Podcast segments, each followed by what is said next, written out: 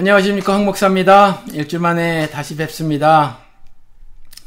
어, 아무도 안 돌아주셨나 봐요. 제가 지금, 아, 보통 미리 방송 준비 중 이렇게 말씀을, 어, 드리는데, 아, 그 말씀을 제가 안 드려서 그런지, 아, 아무도 아직 안 들어오셨나요? 아무튼 시작하도록 하겠습니다. 5일, 한국에서 5일이면, 지금 한국이 6일이죠. 여기는 5일 저녁인데, 어, 6일 아침일 거고요. 5일 저녁에 광화문 광장에서 2차 범국민 행동 촛불 집회가 어, 열렸죠, 여러분들. 그렇죠? 그런데 어, 처음에는 그냥 몇만 명이었었는데 지금 뭐 30만 명 정도가 그렇게 모였다 그래요. 그리고 아, 100만 명 정도가 또 다음에는 어, 모입시다 뭐 이런다고 하는데 아, 저 정말 맨날 놀라요.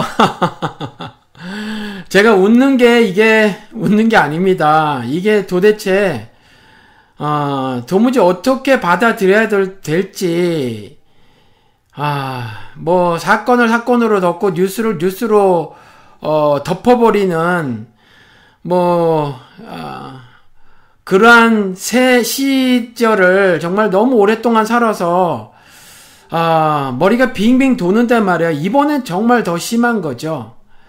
이걸 도대체 어떻게 받아들이고 이해를 하고 해야 할지 말이죠. 아무튼 지금 뭐, 박근혜가 말해요. 박정희의 망령이죠. 사실은 박정희가 지금 살아 있는 거예요. 제가 우상 말씀을 드렸듯이, 어, 박정희라는 우상이 지금 말을 하는 거란 말이에요.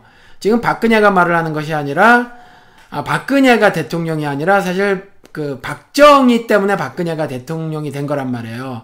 그러니까 박근혜가 대통령 대통령이 되도록 박정희가 말을 하는 거죠. 그렇게 국민들에게 마음을 어, 말을 했던 거예요. 그리고 그 국민들은 그 박정희 망령의 말을 들은 거죠. 그 우상의 말을.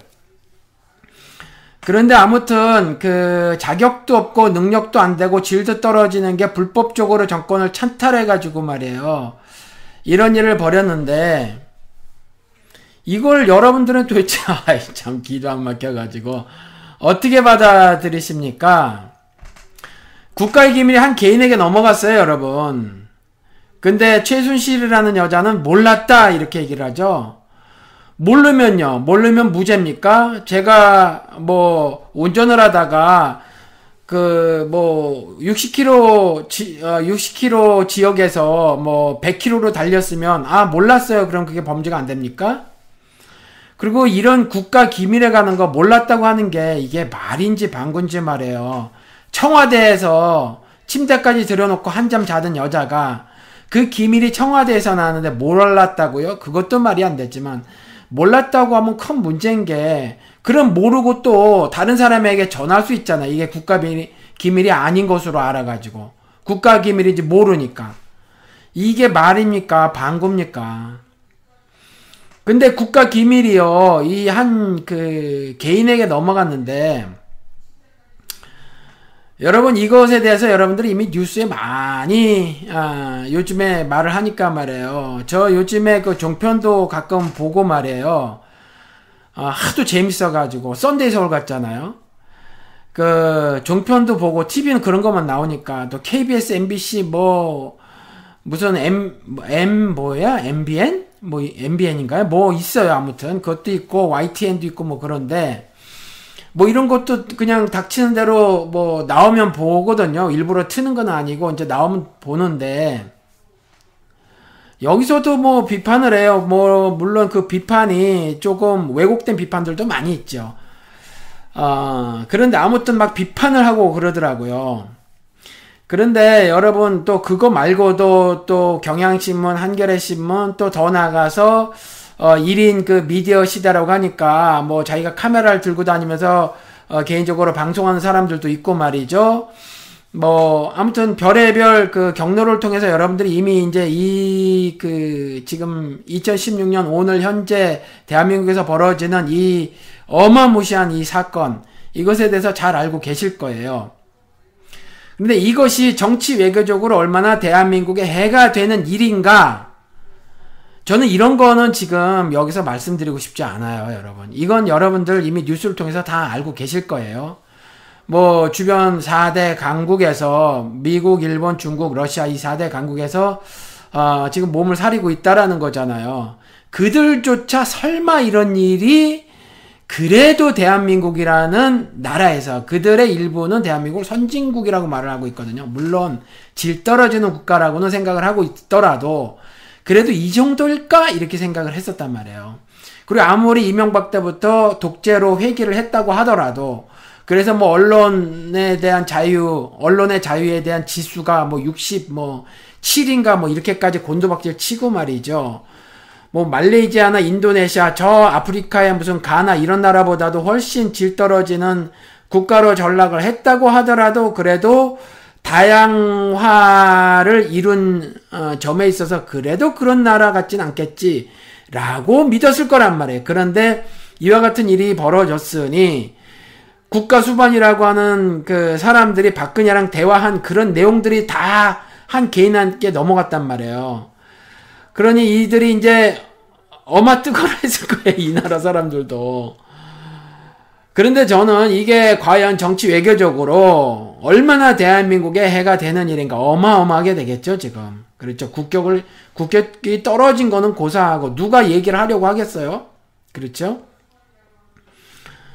어, 이걸 지금 뭐 말씀을 드리고 싶진 않아요. 뭐, 뭐 다 말한 거나 마찬가지긴 하지만. 또 그 김무성이라는 자가 새누리에서 최신실, 최순실을 모르는 사람이 없다 이렇게 말을 했잖아요. 일종의 자백인데 그러면 뭐죠? 다 알고 또 다 짜고 한 일이라는 거죠. 그렇죠? 어, 최순실 눈치를 본 사람들도 있을 것이고 말이에요.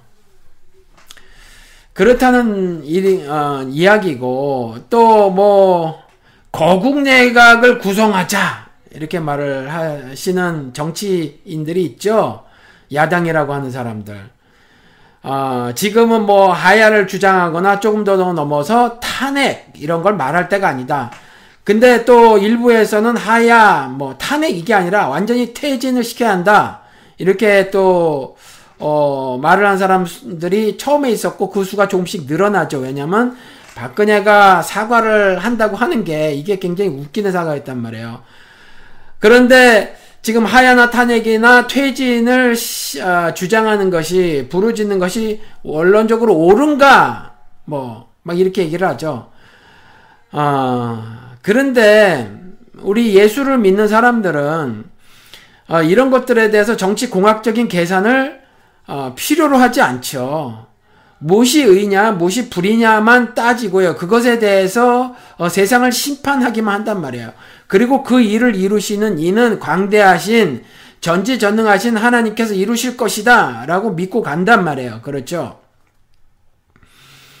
그리고 뭐 서울대생이 그랬다는데 시위는 청와대를 향해서는 안 된다. 왜냐면 2중, 3중으로 막혀있기 때문이다. 라는 거죠. 그래서 서울 각지로 흩어져서 시위를 해라. 라고 나름대로 또 무엇을 그 뭐 시위를 어 전략적으로 이렇게 해야 된다고 누가 그 서울대생이 제시를 했더니 또 아, 막 이런 것들이 인터넷에서 퍼날라지고 하던데 그런 건 모르겠어요. 그렇죠? 아, 그런 건 모르겠는데 우리 경험은 우리 세대 경험은 그 80년대에 큰 일이 있었죠. 그렇죠. 그때 이제 어, 전두환이 쿠데타를 또 벌였을 때, 그, 굉장히 큰 데모가 있었단 말이에요. 그랬을 때, 청와대로 향하자고 남대문에 10만 명이 모였을 때 김영삼이 막은 일이 있었어요. 아, 그때 만약에 청와대로 돌진했었으면 어떤 일이 벌어졌을까? 물론 역사는 어떤 개연성을 가지고 접근하면 안 된다고 하니까, 뭐, 이런 질문 자체가, 뭐, 어리석은 질문이긴 하더라도 말이에요. 어, 그때의 어, 청와대로 진격을 하지 어, 안 와서 그런 거는 아니겠지만 안 가본 일에 안 가본 길에 대해서는 아쉬움이 있단 말이에요. 그때 전통을 무너뜨릴 수 있지 않았을까라는 거죠. 역사적으로 보면 그렇게 어, 독재 정권에 대해서 어, 민중들의 봉기가 일어났을 때 그 독재 정권이 무너진 경우가 꽤 있단 말이에요. 그렇죠. 아, 그래서 시위는 청와대를 향해서는 안 된다라고 하는 것도 나름대로 전략 전술을 고민해서 하는 건데 이런 것들 역시 우리 하느님을 신앙한다고 하는 신자들이 해야 할 일은 아닌 거라는 거죠. 그렇죠.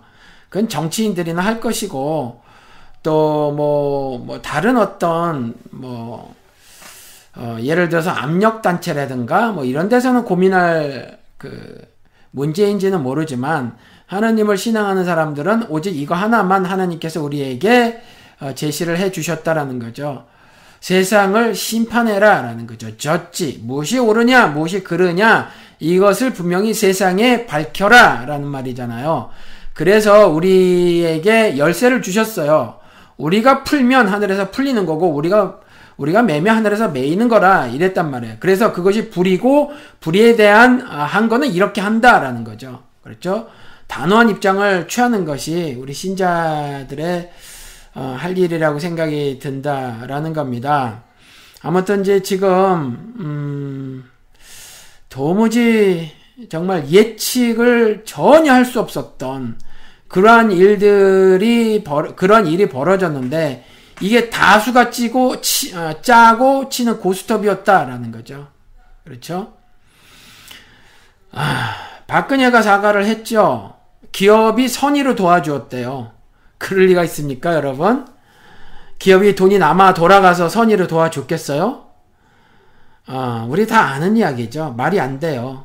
그리고 또 말을 하기를 무슨 사사로운 연을 끊고 살겠다면서요, 앞으로. 이 얘기가 뭐죠? 자기는 잘못 없다는 거죠. 최순실이라는 여자가 있는데 나는 친했던 여잔데 요 요기 집에가 요 년이 이럴 줄 몰랐다. 자긴 쏙 빠지는 거죠. 이게 사과예요? 이 사과가 아니죠.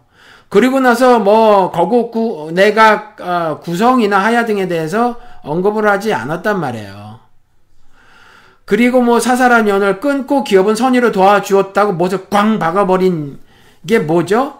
검찰에게 수사 방향의 가이드라인을 제시한 거란 말이에요. 그렇게 말들을 하죠. 그러니까 백건의 사과를 이게 사과라고 볼 수 있어요, 여러분?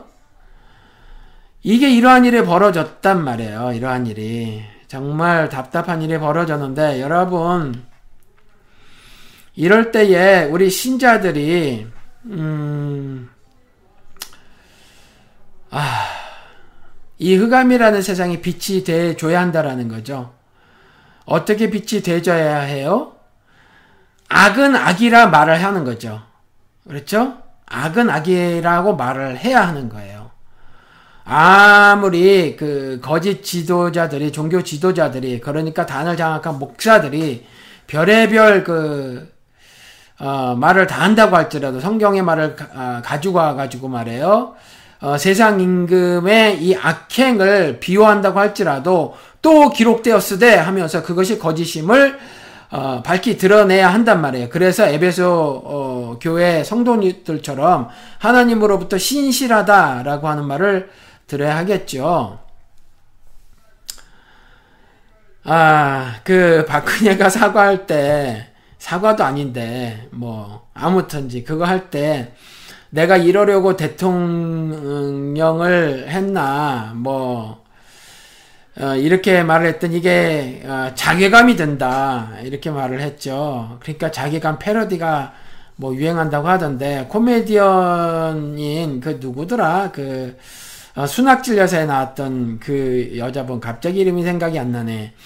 뭐 나는 꼽살이다. 뭐 이것도 진행을 하고 말해요. 그 아무튼 그분도 뭐 패러디를 했다고 하고 또 무슨 작가도 유명하신 작가는데 아 또 그 사람도 생각이 안 나네. 제가 잘 알았었는데 말이에요. 그분 어, 유명하신 분인데 음, 그분도 이제 음, 그 패러디를 했다 했더라고요. 그런데 누가 그 패러디한 거 보니까 웃기는 게 있어요. 그 정유라가 탄 말을 갖다가 사진으로 올려놓고 그 말이 말하는 것처럼 한 거죠. 이러려고 내가 정유라를 태워줬나 자괴감이 든다. 뭐 이렇게 써놨어요. 그리고 또 어, 홍가혜 씨 아시죠, 여러분? 그 결국 무죄로 나왔지만 얼마나 고생을 했어요. 이 홍가혜 씨가 그 내가 고작 이런 나라 국민 하려고 태어났나 자괴감이 들어 이렇게 글씨를 써서 광화문에 갔어요. 그 옆에 그 둥구리 박성수 씨, 요번에 우리 사람 예수로 살기에 어, 패널로 참여하신 어, 둥구리 박성수 씨가 어, 박근혜 우선하야 차후 구속 이렇게 같이 사진을 찍었더라고요. 이거 올려놨던데. 음, 아무튼 요렇게 패러디를 했어요. 아, 저도 말이에요. 지금 여러분 비밀의 제 방송을 하면서 아무리 국정농단이라고 하더라도 정말 큰 사건이기는 해요. 어마어마하게 큰 사건이라고 하더라도 이게 드라마보다 더 짜릿한 재미를 준단 말이에요. 그런데 드라마도 드라마도 이런 막장 드라마가 없다라는 거죠. 막장 드라마가 없다. 옛날에 썬데이 서울이라는 정말 어, 형편없는 잡지가 있었는데 그 썬데이 서울 같은 어, 그런 쓰레기 잡지에 실릴 만한 그런 그런 내용의 말을 하려고 내가 목사가 되었나 자괴감이 들어요. 방송에서 제가 이걸 지금 하고 있지 않습니까? 참 답답한 일입니다. 여러분 이럴 때일수록 여러분 아, 정신 차리십시다.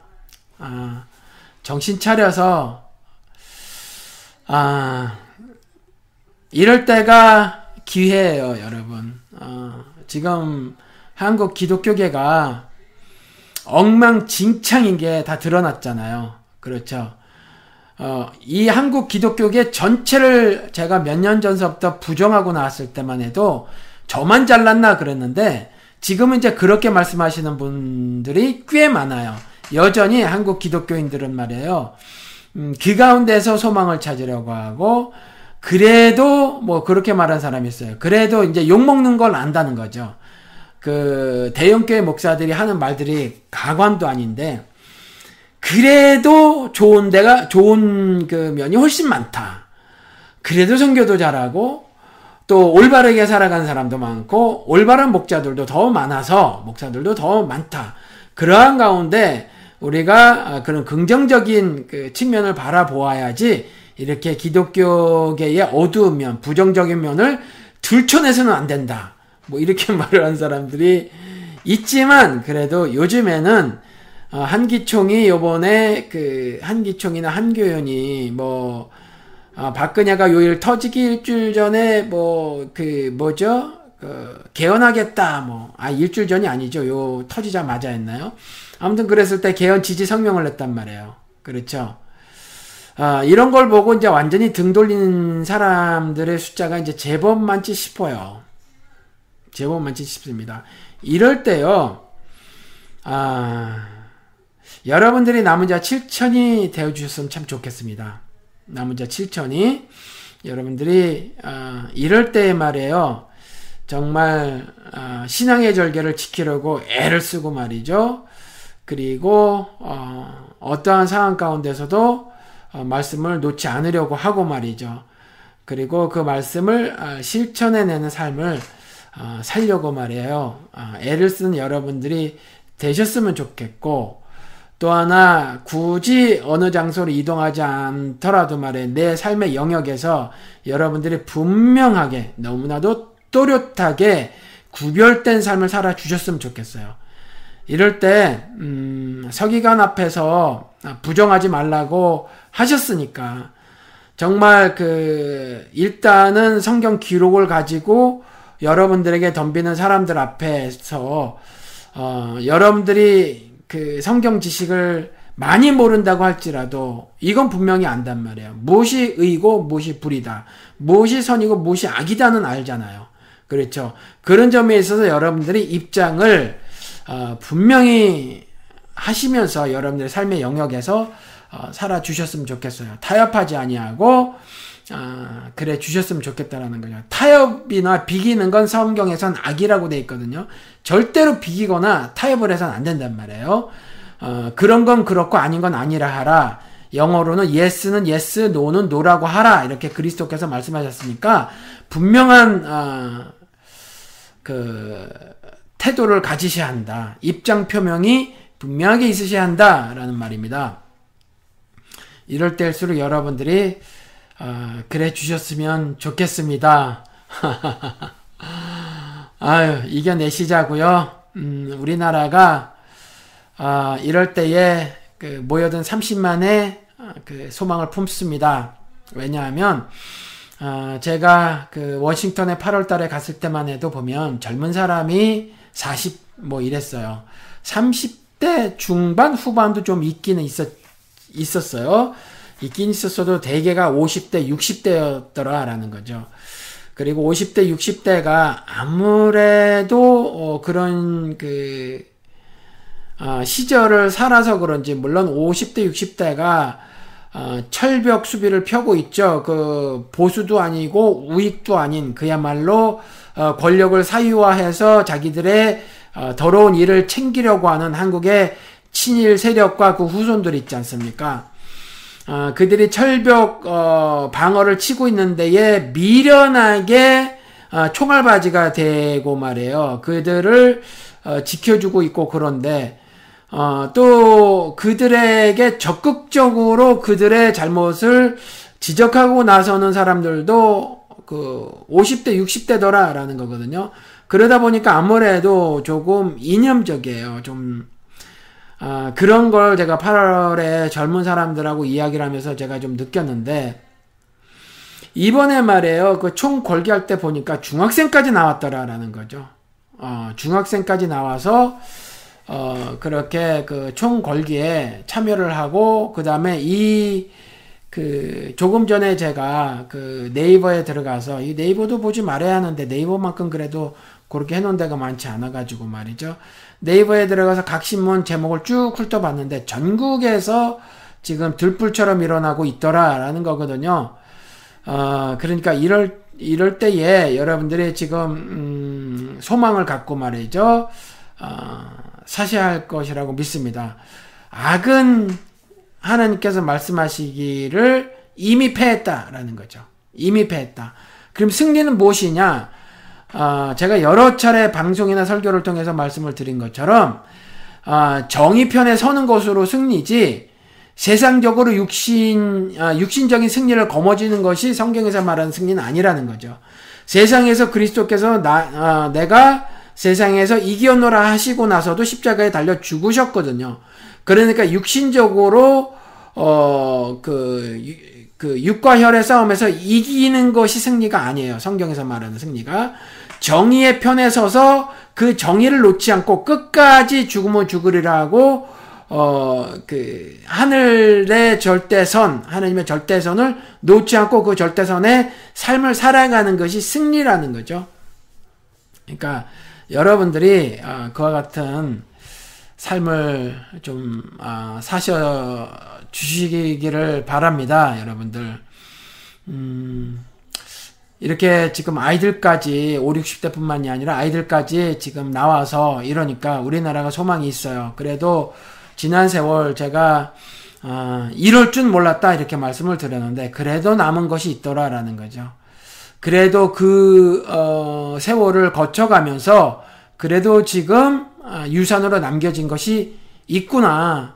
이전에 어, 정말 수많은 사람들이 죽었다는 거죠. 수많은 사람들이 음, 그 우리가 그 세월호 죽은 아이들 영정 사진을 미국으로 가져올 때 중간에 어, 그 다리를 서주신 분이 옛날에 어, 옛날에 그 제일 교포 우리는 이제 교포라는 말을 쓰지 않고 동포라는 말을 쓰는데 교포는 일본식 한자라서 어, 여전히 뭐 방송에서도 보니까 교포 교포 그러는데 이제 그 동포라고 쓰는 사람들은 동포라고 써요. 우리 미주 한인 동포들 가운데서 동포라고 쓰는데 일본 사람들 일본에 사는 한인 분들은 이제 일본식 그 한자를 쓸 때니까 교포라고 하겠죠.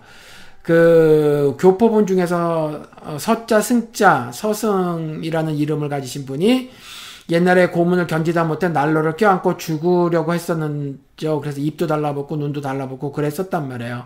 근데 그거 다 째고 수술하고 했었는데 그분이 이제 어, 다리를 놓아 주셨거든요. 그러한 분들의 그 삶이 또 그러한 분들의 행동이 어, 그냥 어, 가치가 없었던 것이 아니다. 물론 미국의 I have a dream 나는 꿈이 있다라고 말을 한 그 마틴 루터 킹 목사는 어, 존경을 받고 또 공일로 그의 날을 어, 그의 이름을 붙인 날을 공일로 자꾸 말해요. 어, 역사책에 기록을 하고 그래서 그것을 후손들에게 가르치면서 어, 그 민이 주가 되는 것에 대해서 어, 계속해서 어, 후손들에게 가르치고 있지만 어, 있는데 우리는 그렇지 않아요. 그렇지 않다고 해서 또 국정교과서를 강제로 또 이렇게 뭐 하겠다고 하죠. 그렇지 않다고 해서 이들의 삶이 혹은 죽음이 음 가치가 없었냐 유산으로 남지 않았냐 그게 아니라는 것이 이번에 증명이 되더라라는 거죠. 그래서 이한열 열사도 있었고 말이죠. 또 박종철도 어 턱하고 쳤더니 억하고 죽었다라고 말했죠. 어, 책상을 턱하고 쳤더니 억하고 죽었다. 이를 비롯해서 정말 수많은 그 죽음이 있었어요. 그리고 수많은 한거가 있었단 말이야. 이것들이 다 묻혀지는 듯해도 묻혀지지 않고 2016년에 아, 유산으로 남았구나라고 하는 것이 이번에 2차 총 어, 걸기를 보니까 어, 증거로 나타나더라라는 거죠. 이것이 5, 60대만이 어, 그러지를 않더라라는 거예요. 나름대로 이제 음, 민주 의식이, 민주주의에 대한 그 의식이 그래도 어, 그 젊은, 그러니까 중학생까지한테도 전달된 부분이 있구나라는 것이 어, 증명이 됐다라는 거죠. 그리고, 어, 사람의 기본권이라든가 또, 그러니까 사람이 사람에게 주어진 태어나면서부터 저절로 갖게 되는 인권과 자유 부분에 대해서 어, 새로, 그, 새롭게 인식을 하는 어, 계층의 중학생까지 있음이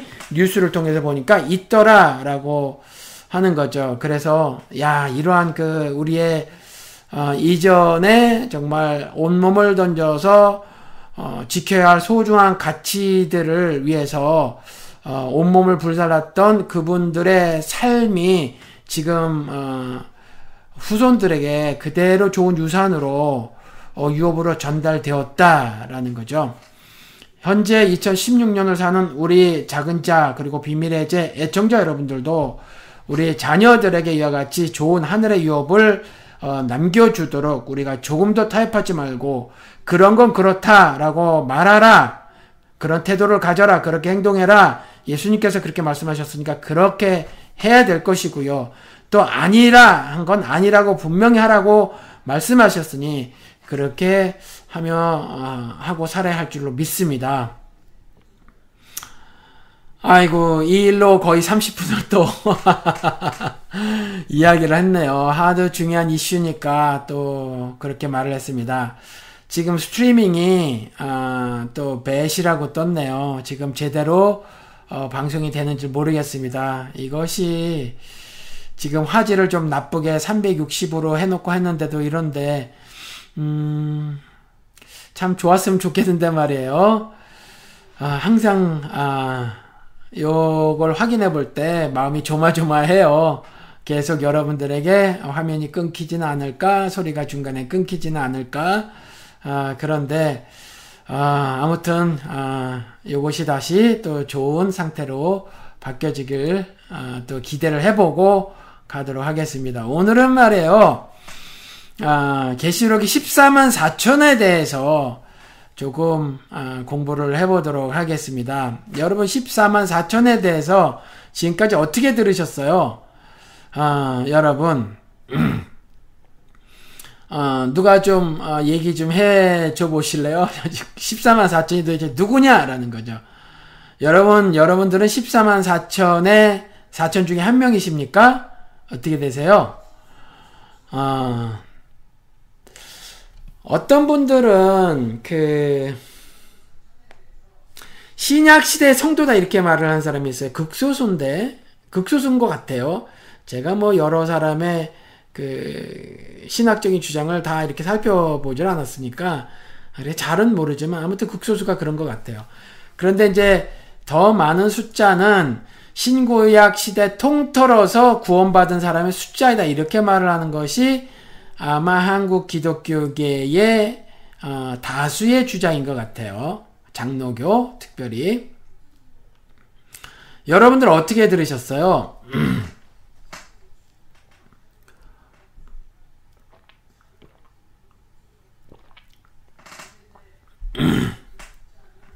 여러분들도 14만 4천 중에 음, 한 분이십니까? 아, 14만 4천 중에 아, 14만 4천을 이제 신구약 시대에 통틀어 구원받은 사람의 숫자이다. 이렇게 주장하는 사람들은 이게 이제 상징적 숫자라는 거죠. 14만 4천 명이 어림잡아도 그 14만 4천보다 훨씬 더 될 테니까 상징적 숫자다라는 거예요. 그래서 어, 이스라엘의 12지파에다가 12제자 그러면 144가 되잖아요.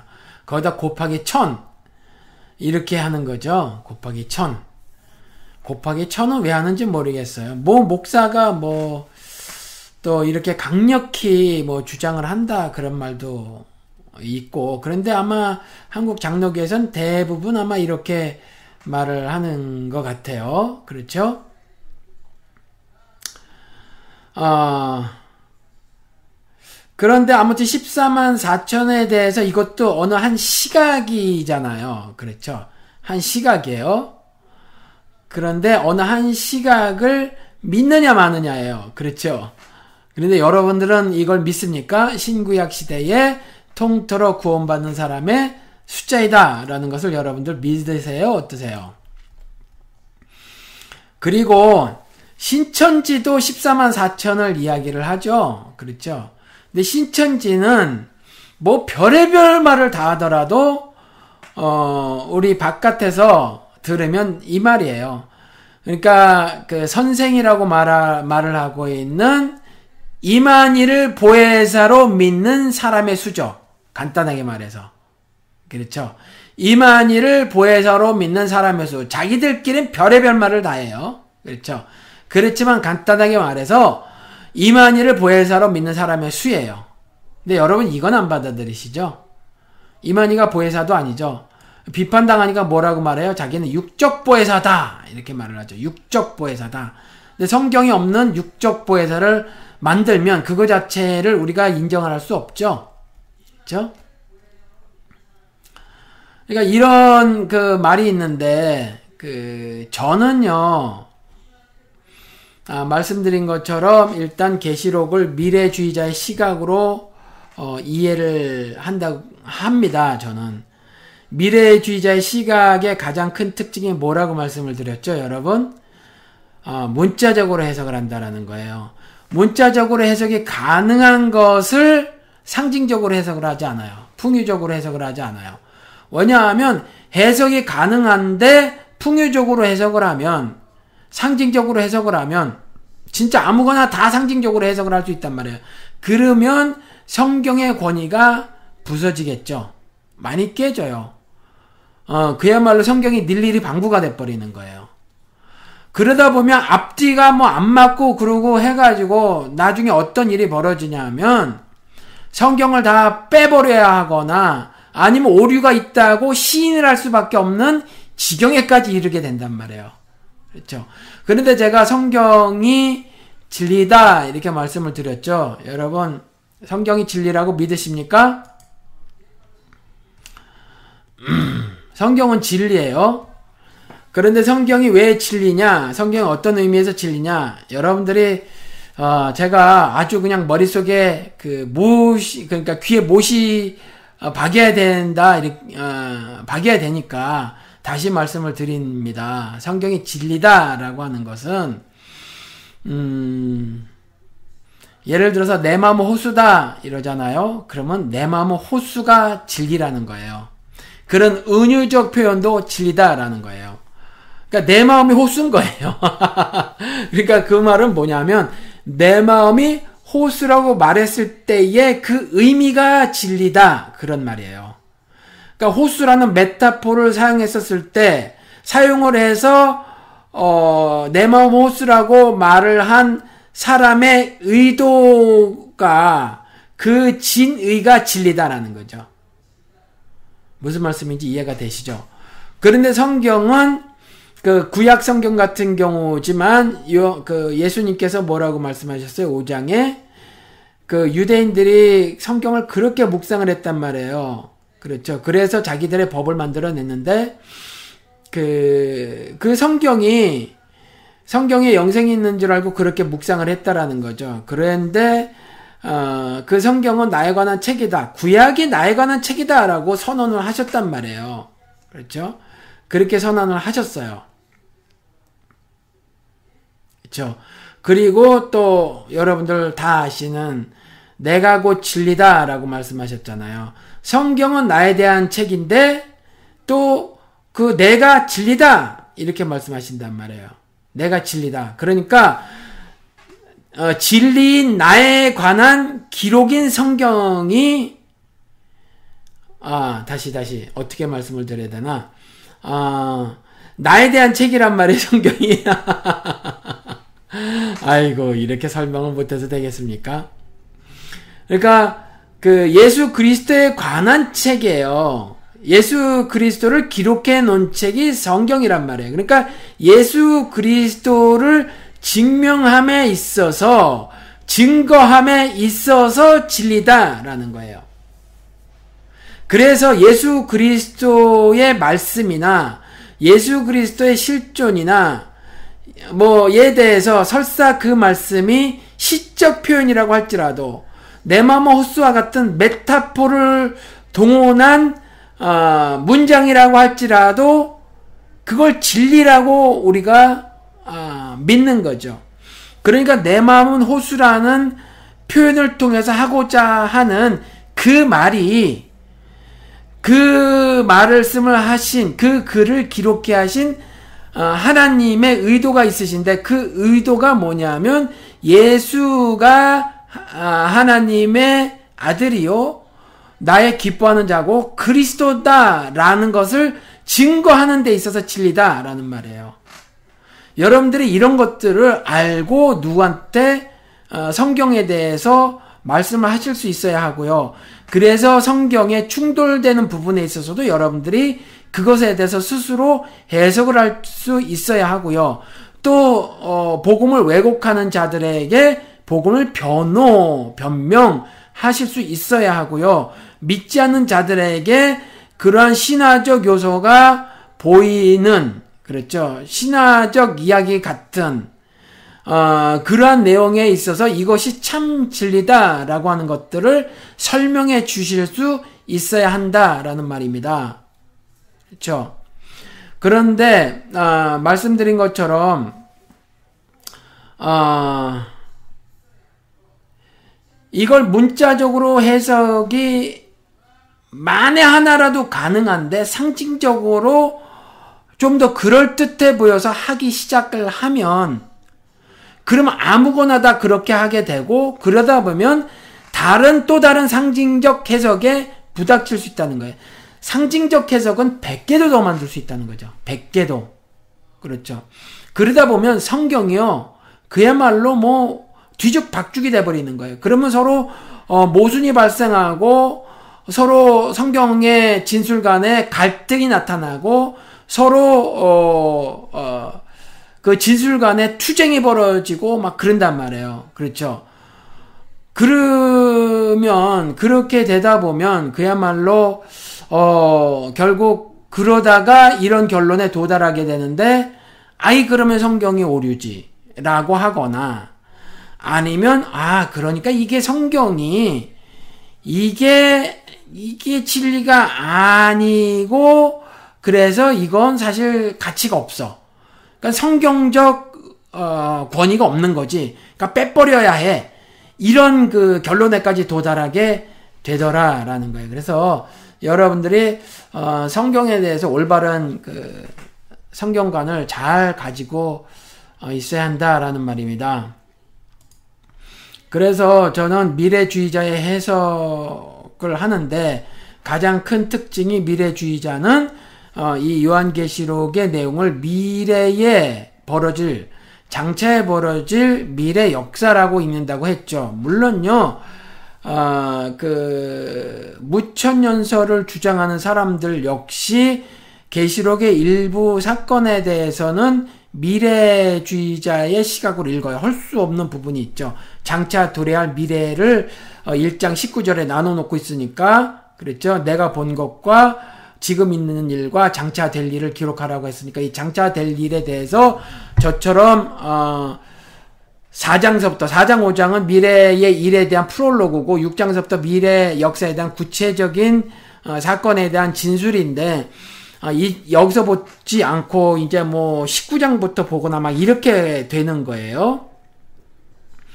어, 그런데 어, 그렇지 않다라는 거예요. 그리고 그 미래에 벌어질 구체적인 역사 사건이다.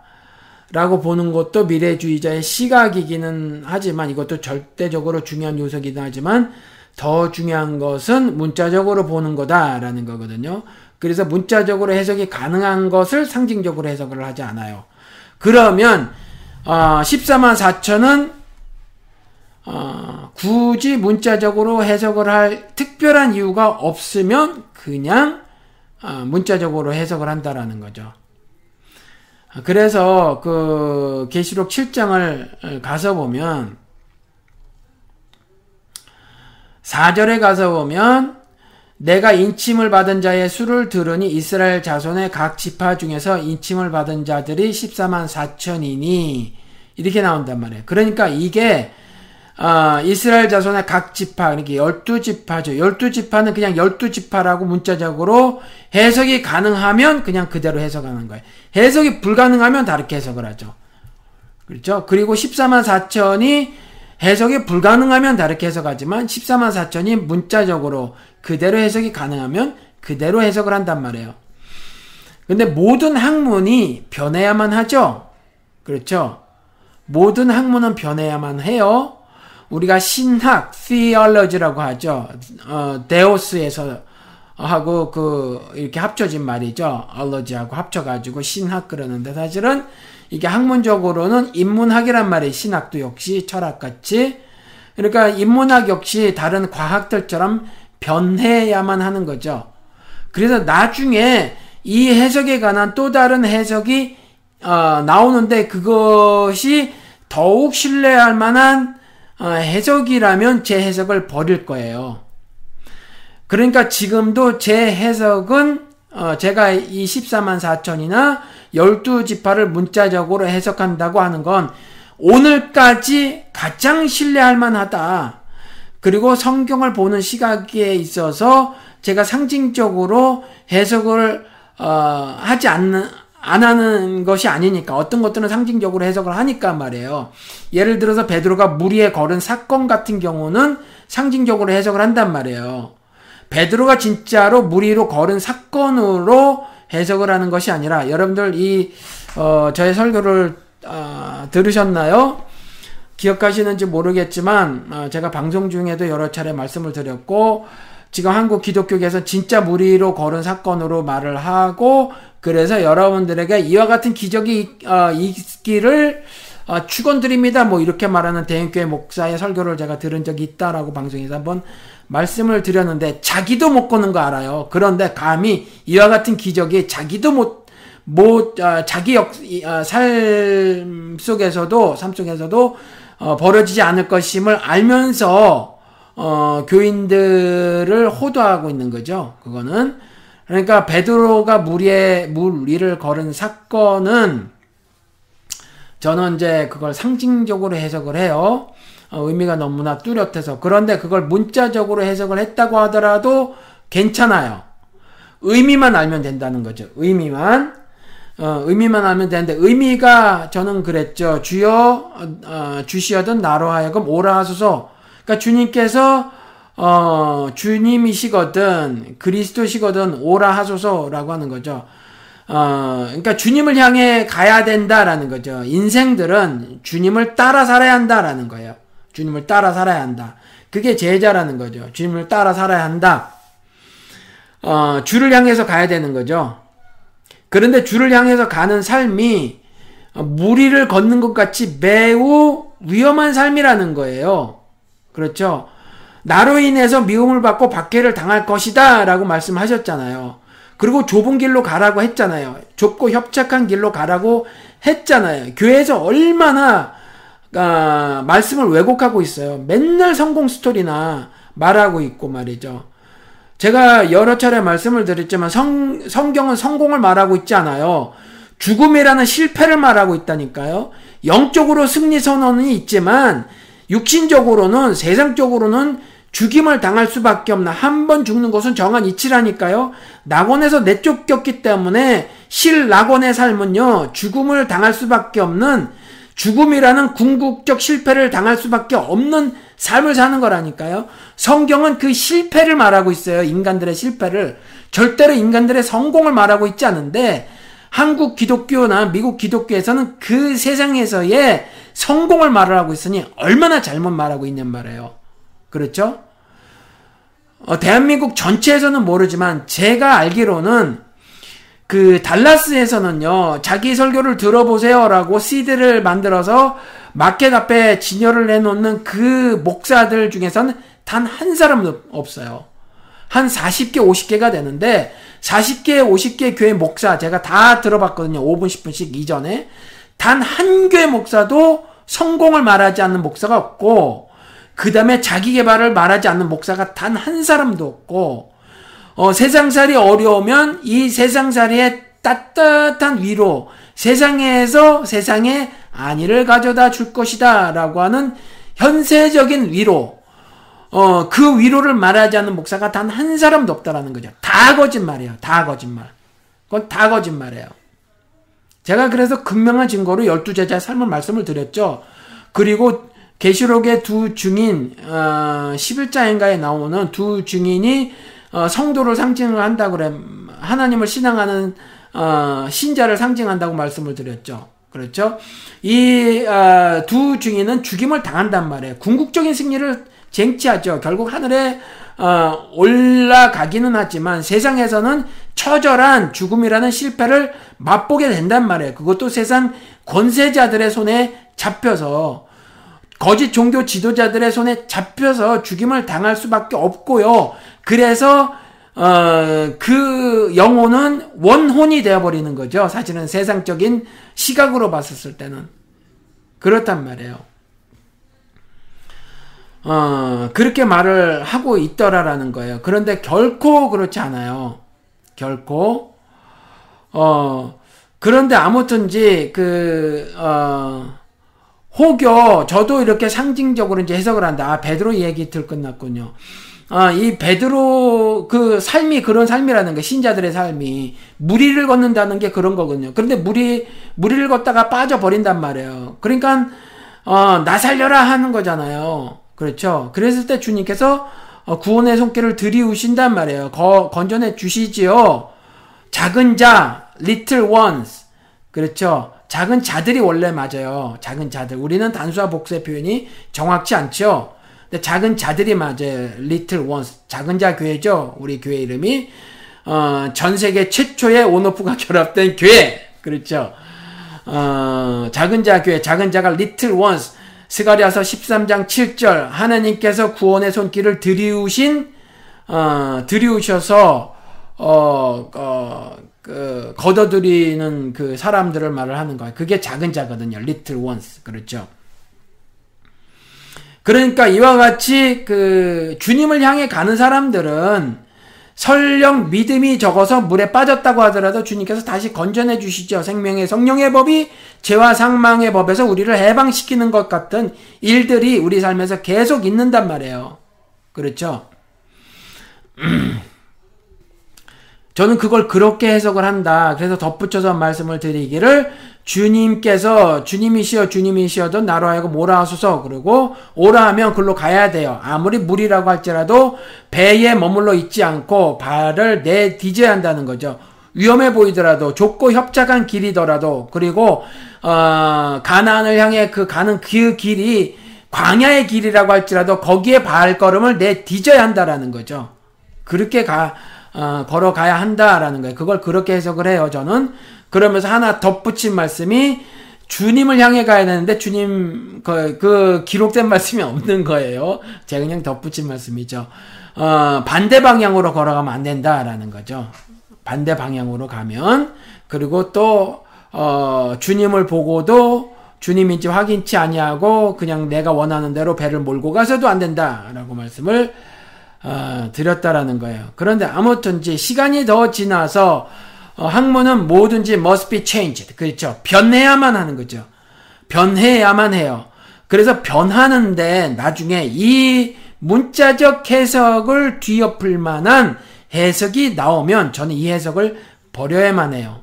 창조도 제가 믿는 믿음이라는 거죠. 그래서 창조도 역시 창조 이론이라고 하는 거죠. 아직까지 는. 어, 왜냐하면 창조는 증명할 수는 없어요.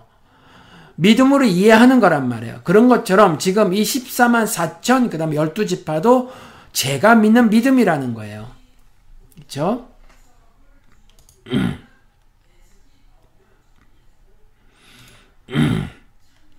그래서 그 뭐 유다 지파 중에 루벤 지파 중에 뭐 아셀 지파 중에 해서 어 1만 2천 1만 2천 1만 2천 1만 2천 이렇게 된단 말이에요. 그렇죠. 1만 2천 1만 2천 1만 2천 1만 2천 그래서 14만 4천이다라고 하는 겁니다. 근데 조금 전에 말씀드리기를 소수기는 해도 구약시대 하나님을 섬기는 사람을 포함하지 않고 신약시대 성도라고 하는 사람들이 있다고 말씀을 드렸죠. 이 사람들은 여기에 보면 이 그 7장에 보면 2절에 어, 다른 천사가 살아계신 하나님의 인을 가지고 그리고 3절에 하느님의 종들의 이마에 인치기까지 이렇게 말을 하, 고 있단 말이에요. 그런데 음, 그 구약의 이스라엘은 인을 맞지 않았죠, 여러분. 그렇죠? 구, 아, 그 이거 이거구나 이렇게 말씀을 드려야겠구나. 그러니까 신약의 교회는요, 전 미래주의자의 시각으로 보니까 그리스도가 오셨을 때에 우리가 데살로니가 전설을 살펴보았지만 그리스도께서 따로 불러 모으시죠? 그렇죠? 그래서 공중에서 혼인잔치를 벌이신단 말이에요. 공중에서 혼인잔치 벌이는 거 문자적 해석으로 정말 공중으로 끌려 올라가는 것 그렇게 해석을 해도 돼요. 이 온 우주 만물을 창조하신 이가 이 땅에 오셔서 로마서에 나온 것처럼 그로 말미암고 어, 그에게서 나오고 그로 말미암고 그에게로 돌아간다라고 말씀을 하고 계시잖아요. 그러니까 온 그 우주 만물의 시작과 마침이 되신 그 분께서 하시지 못할 일이 뭐가 있어요? 그러니까 공중으로 끌려 올라가진다라고 하는 휴거 사건이 실제로 있다라고 해도 사실은 괜찮아요. 괜찮아요. 다만 이 휴거를 말을 하면서 어, 종말을 어, 특정 시기로 특정 시점으로 못 박아서 사람들을 어, 그 사람들에게 두려움을 심어줘서 불안감을 심어줘서 어 뭐 그 오늘의 삶을 바르게 사는 것에 초점 거듭난 자로서 어, 선하게 살아가는 것 어, 그, 선한 사마리아인 같은 삶을 살아가는 것이 아니라 특정 시점에 매몰되어져서 특정 장소에 모여서 그냥 주님 오실 때를 기다린다고 하면서 그렇게 살아가도록, 어, 유혹하는 것, 그건, 그건 안 돼요. 그건 안 돼요. 그렇지만 그냥 휴거 자체는 괜찮단 말이에요. 휴거를 말한 사람들이 왜 자꾸 욕을 먹냐 하면 휴거를 말하는 사람들이 자꾸 신사도 운동이나 그 IHOP이라고 하는 거 International House of Prayer라고 하는 거 기도의 집 운동하는 사람들 있잖아요. 이 사람들이 그거를 가져다가 휴거하면서 자꾸 사람들에게 불안감을 증폭시키고 말해요. 그래서 자꾸 신비주의에 빠져 살게 하니까 그래서 자꾸 문제가 되는데 그렇지 않고 어 저처럼 이렇게 생각을 하면 된다라는 거죠. 그래서 어, 저는 그것이 그렇게 문자적으로 해석을 해도 되고, 그것이 그냥 상징적으로 해석을 하셔서 여러분들이 그냥 이것을, 어, 구별지어서 따로 모으신다. 이렇게 해도 된다고 말씀을 드렸죠. 그래서 그 예수 그리스도가 공중 재림을 하셨을 때에 어, 이미 성도들은 불러 모으고 계시록 6장서부터 심판적 재앙이 벌어지는데 그러면 신약 시대의 성도라고 하는 건 말이 안 된다라는 거죠. 이미 불러 모았으니까. 그렇죠. 데살로니가 전설을 보면 그러니까. 그렇죠. 그러니까 우리가 어 이게 신약 시대의 성도다라고 말을 하면 안 된다라는 거죠. 그리고 신구약 시대에 신약과 구약 시대 모두의 구원받은 자의 어, 수다 이르려면 이제 그게 상징적 숫자야 하는데 상징적 숫자라고 하더라도 말이 안 되는 게 어, 장차 입맞은, 입맞은 자의 숫자라고 하는데, 제가 조금 전에 말씀드린 것처럼, 구약의 이스라엘은 인을 맞지 않았단 말이에요. 그러니까 그들을 말을 한다고 말을 할수 없다라는 거죠. 그렇죠? 물론요, 그것도 만약에, 그, 뭐, 조금, 그, 뭐라고, 뭐라고 말씀을 드려야 되나, 음, 아, 이렇게 한다면, 그, 아, 뭐 가능할지 모르겠어요. 어, 인침은 이제 성령께서 인치시는 건데, 성령께서 인치시는 건데, 제가 이렇게 말씀을 드린 적이 있죠. 여러분들, 어, 이것도 다시 한번 재방송이긴 해요. 성경 공부입니다.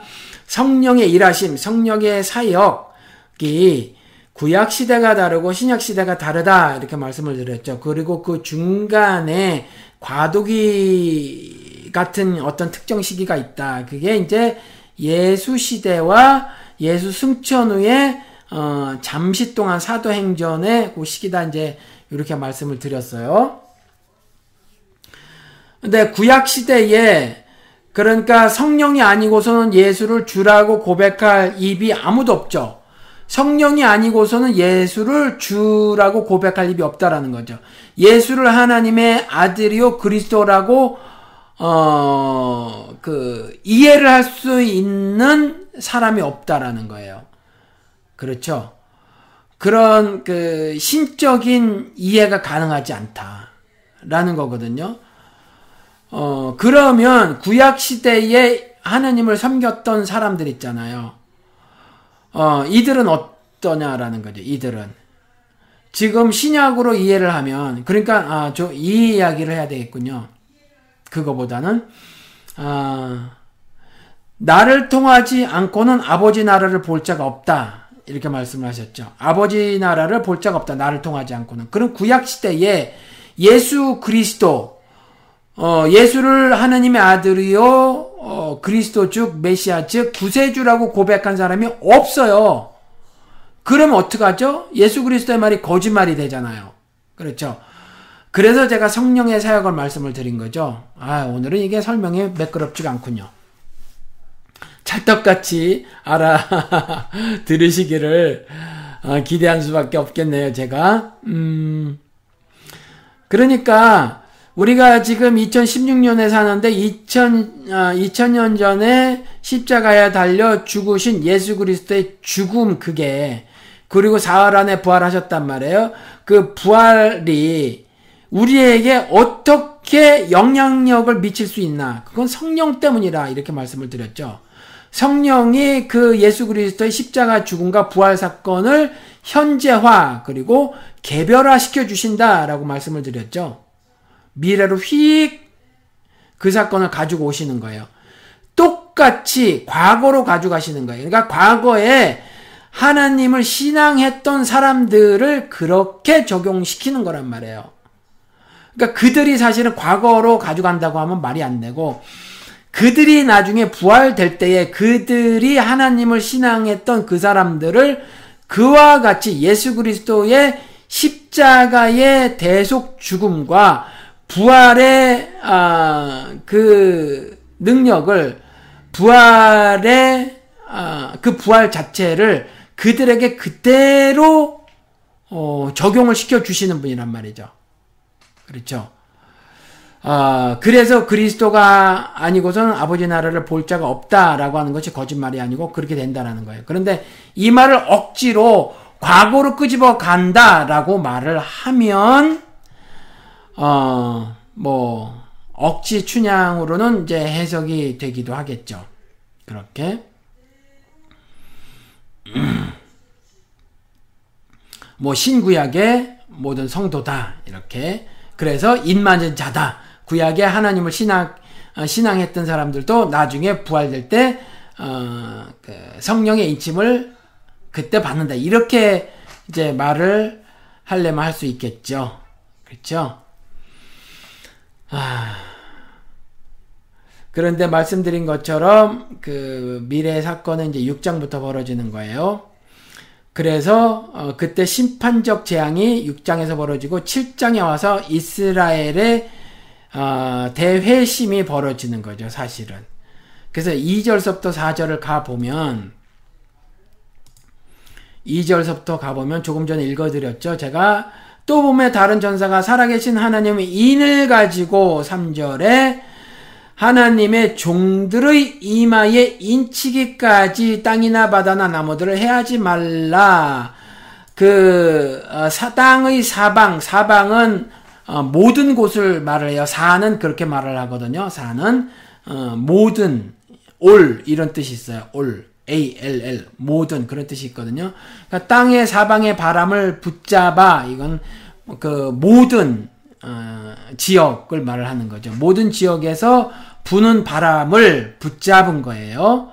그런데 이 바람 부는 걸 어, 해야 하는 거다 이렇게 말을 하고 있죠. 해하지 말라 이랬죠. 해하지 말라. 그러니까 바람 부는 건 해코지 하는 일이에요. 그러니까 땅 네모퉁의 1절이군요. 이일 후에 내가 보니 메타타우타 제가 역사에 전환할 때 이일 후에 나온다고 했죠. After this. 그렇죠.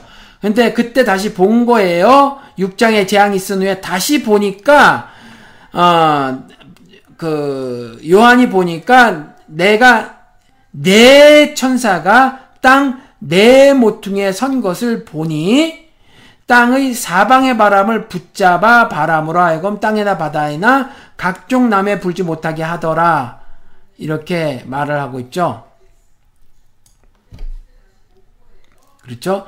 그리고 2절에 또 보면 다른 천사가 살아계신 하나님의 인을 가지고 해두는 대로부터 올라와서 땅과 바다를 해롭게 할 권세를 받은 내 천사를 향하여 큰 소리로 외쳐 이르되 우리가 하나님의 종들의 이마에 인치기까지 땅이나 바다나 나무들을 해하지 말라 하더라.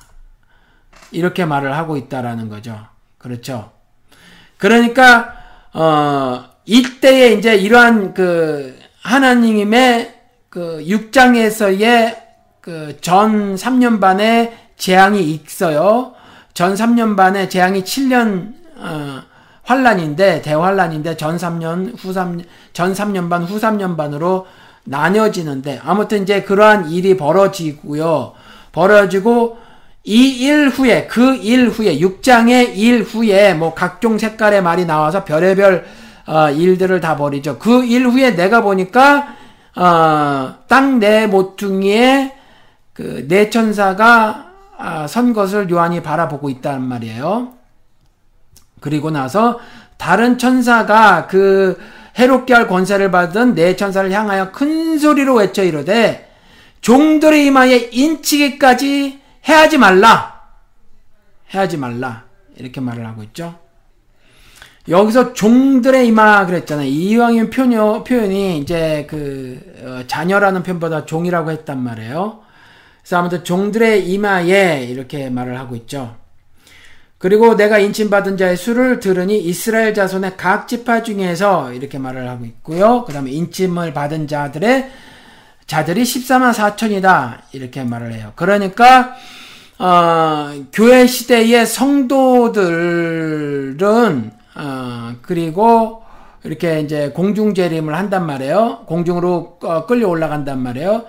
그리고 나서 어, 이스라엘의 나무자 7천을 제외한 그 가운데서 대회심 사건이 벌어지고 그리고 어, 그 대회심을 한 사람들이 여전히 그 구속사의 절대 주권 즉 역사의 어, 주체자이신 주권자이신 그분이 종들의 이마에 인치는 일이 벌어지는 거죠. 이걸 대회심 사건이라고 하는 거예요. 종들의 이마에 인치는 거죠. 이것을 은혜라고 하죠. 이스라엘이 뭐가 잘나서 택정을 받은 것도 아니고 우리가 의로와서 택정을 받은 게 아니란 말이에요. 그렇죠? 그래서 종들의 이마에 인치는 사건이 그때 다시 벌어지는 거란 말이에요. 그렇죠? 다시 벌어지는 거예요.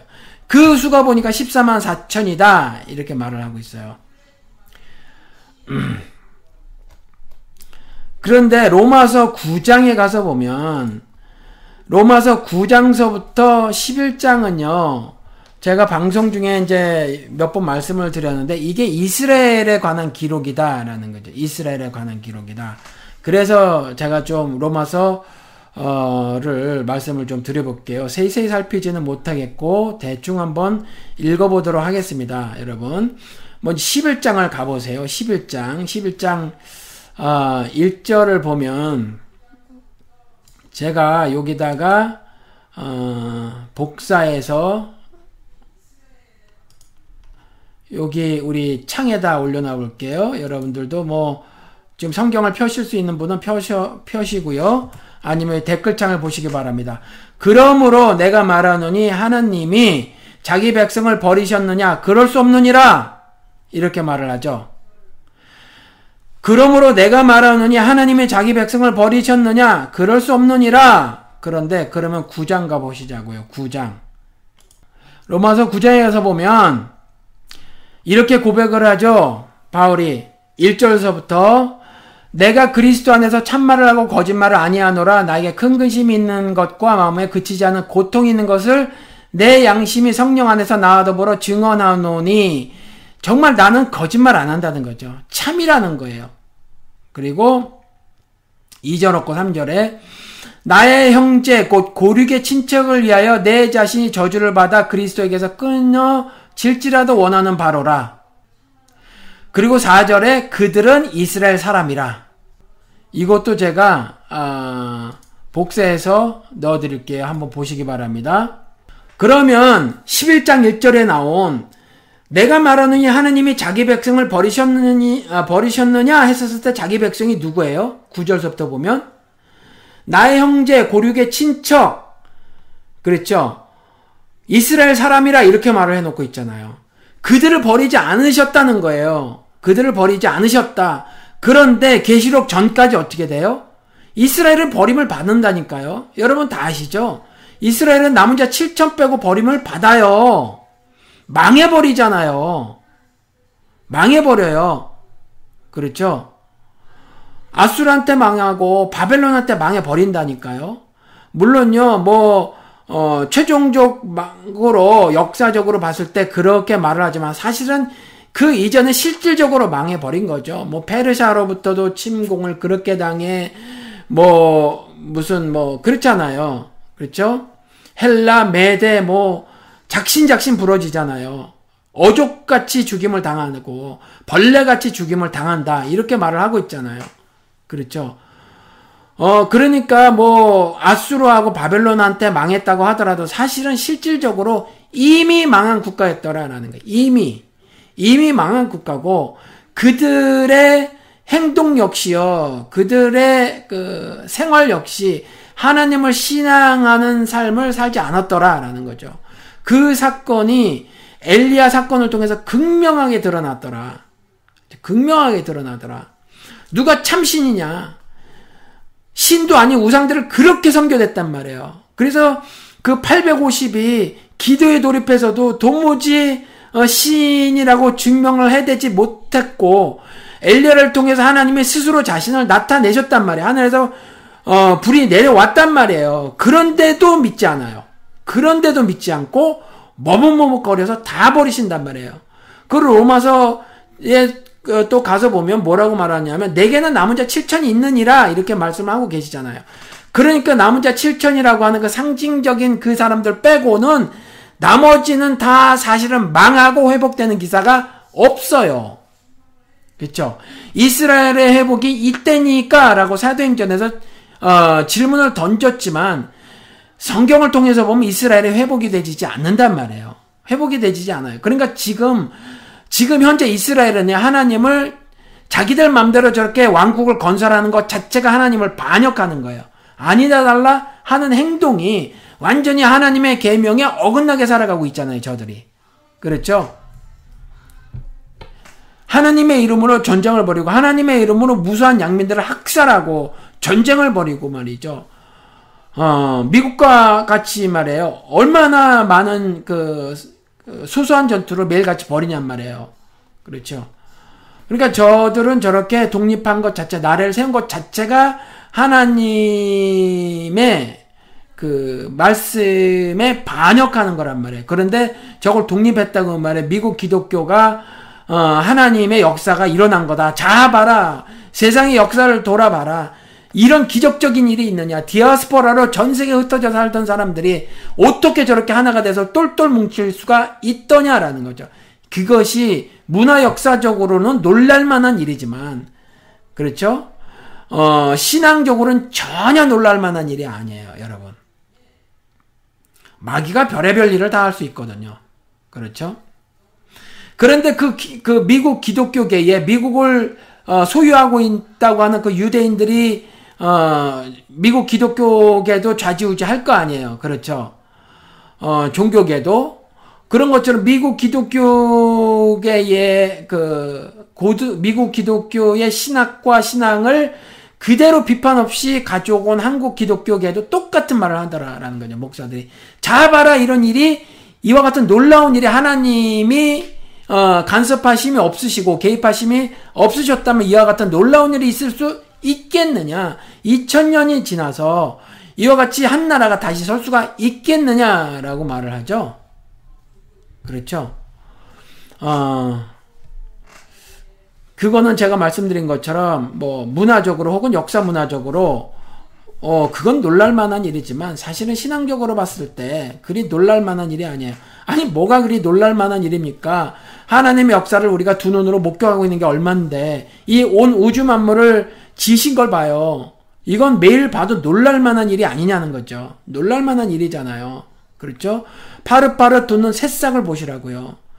우리가 이번에 무주 리조트 가는데 일찍 지기 시작한 그 몇몇 나무는 일찍 그 빨갛게 스스로 나뭇잎을 물들이더라. 세상에 그 나뭇잎이 지고 새로 나는 것을 통해서 제가 말씀을 드렸지만 그 로마서에 있는 하나님께서 자연 만물에 담아 놓으신 신성과 능력을 우리가 발견할 수 있는 거잖아요. 그런데 그것도 그와 같이 아름답게 보여주더라라는 거잖아요. 그렇죠. 이와 같이 놀랄 만한 일이 있는데 그까지 사람들이 모여서 나라를 다시 뭉친 것 그게 뭐 그렇게 놀랄 만한 일이냐는 거죠. 더 큰 기적을 날마다 바라보고 있는 어, 하나님을 신앙하는 신자들로서는 그게 그리 놀랄 만한 일이 아니더라. 여러분 미국이 망한다면 놀라실 것 같으세요? 어떨 것 같으세요? 로마가 망했잖아요. 그럴 수 있다라는 거죠. 그렇죠? 어, 중국이 일본한테 진 지가 얼마 안 됐는데 지금 two summit 그렇죠. G2의 한 나라란 말이에요. 이것도 놀랄만한 놀랄만하지 않습니까? 이런 거 이런 거 가지고 이스라 이런 것과 비슷한 건데 그렇죠? 중국의 이와 같은 변화라든가 그 어, 패전 국가인 독일과 일본이 다시 이렇게 경제적으로 융성하게 된 거 이런 것들이 사실 놀랄만한 일이잖아요. 저들의 민족성은 도대체 어떻게 된 것이길래 저같이 완전히 폐허가 된 나라가 다시 저렇게 복구가 돼서 그 70년대 이미 독일이 제2의 세계 경제 대국이 돼버렸단 말이에요. 30년 만에 그렇게 되는 거예요. 여러분.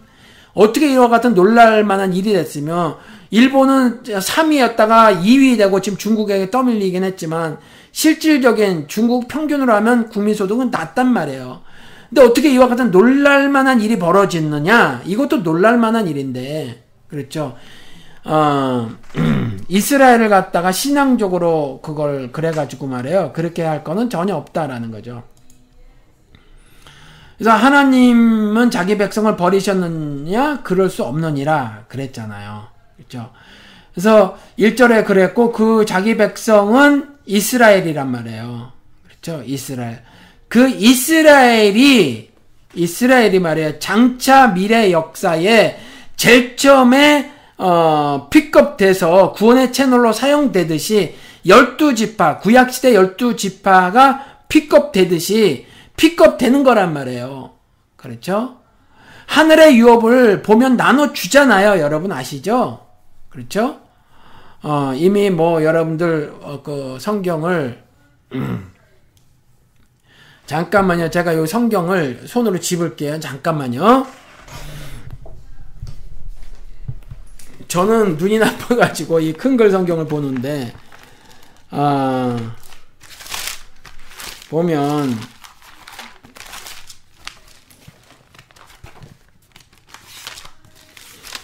여호 여호수아 보면 그, 그, 2절에도 보면 그 이스라엘 자손에 주는 땅으로 가라 모든 백성으로 더불어 그래서 이제 그 얻는 그 유업을 뭐 이렇게 그 아니 이제 막 전쟁을 벌여서 이기고 말해 유업을 나눠 가지고 하는 일이 벌어진단 말이에요. 그렇죠. 그래서 어 1장에 보면 그 17절에 아니죠. 이게 몇 절인가? 그 아, 여긴 지파가 안 나왔군요. 아무튼 지파가 구체적으로 여기 안 나왔다고 하더라도 지금 어, 그 모세의 말을 청종하여 쭉 이제 그렇게 어, 열두 지파가 움직이는 그런 모습이 나오는 거죠. 저도 이제 많이 그 머리 나빠져 가지고 가만히 있어 보자. 어, 제가 지금 인턴, 인터넷 성경으로 못 찾을 것 같아서 제가, 어, 이 보던 성경으로 다 찾으려고 그랬는데 못 찾겠네요. 그, 여러분 내용을 말씀을 드릴게요. 왜 그, 어, 두 집밥 안은 요단강 이쪽에 유업을 받고, 그쵸? 두 집밥 안은 요단강 동편에서, 어, 땅을 유업으로 받죠. 그리고, 어, 두 집밥 아니니까 나머지는 어떻게 되나?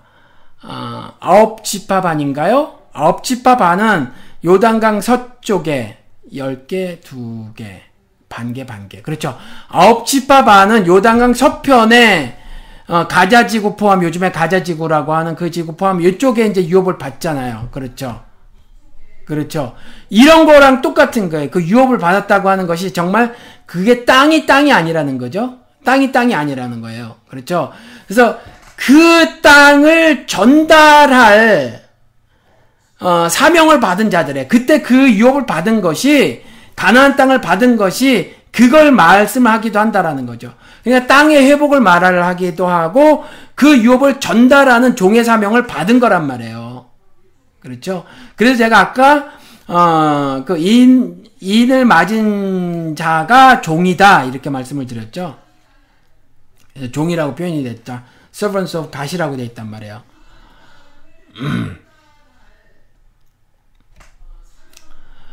어, 그 로마서 11장을 또 11절, 12절을 볼게요. 그러므로 내가 말하노니 그들이 넘어지기까지 실족하였느냐? 그럴 수 없느니라. 그럴 수 없대죠? 이스라엘이 사라진 게 아니라는 거예요. 사실은. 이걸 미리 말을 하고 있는 거예요. 이걸 그들이 넘어지기까지 실족하였느냐? 그럴 수 없느니라.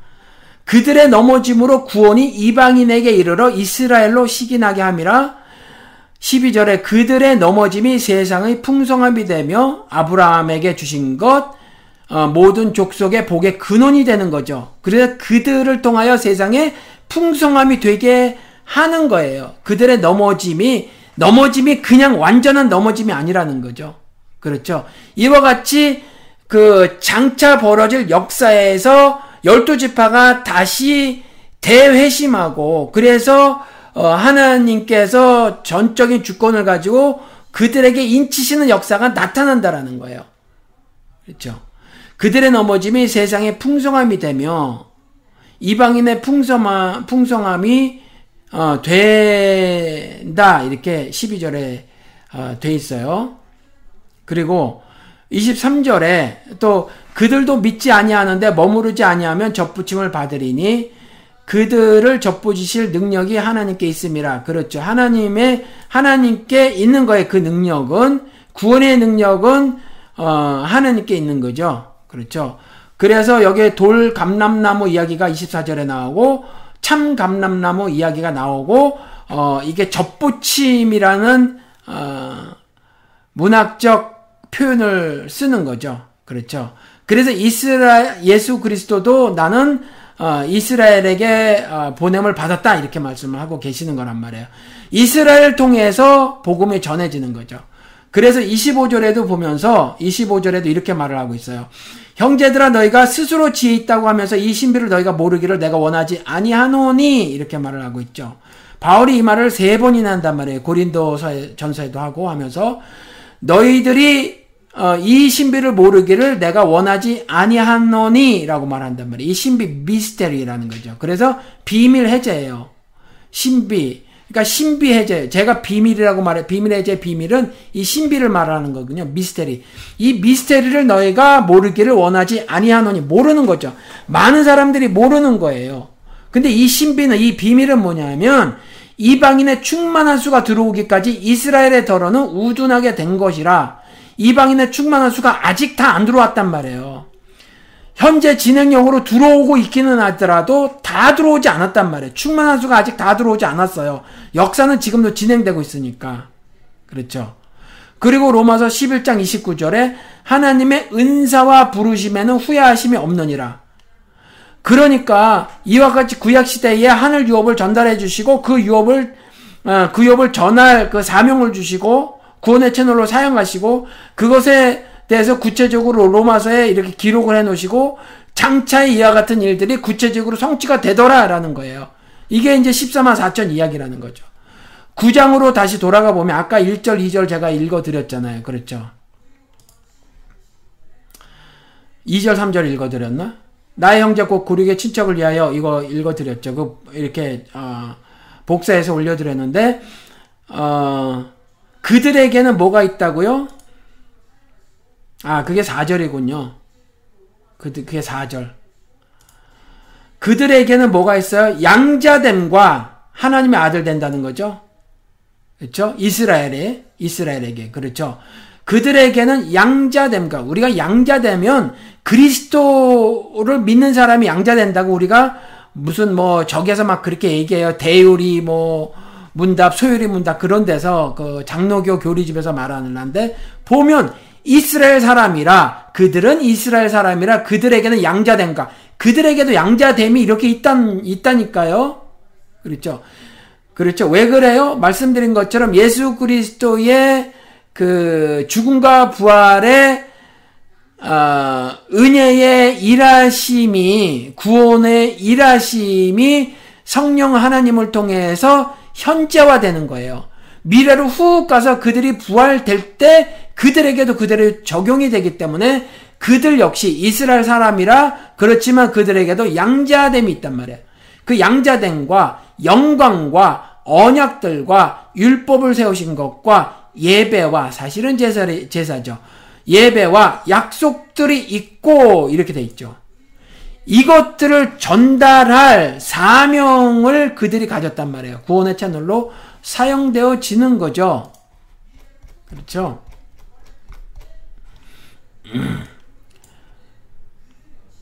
그래서 이렇게 문자적으로 해석이 가능한데 그 무조건 상징적으로 해석해서 아 신구약 시대에 그 뭐 신구약 시대에 하나님을 신앙하는 성도들의 총수다.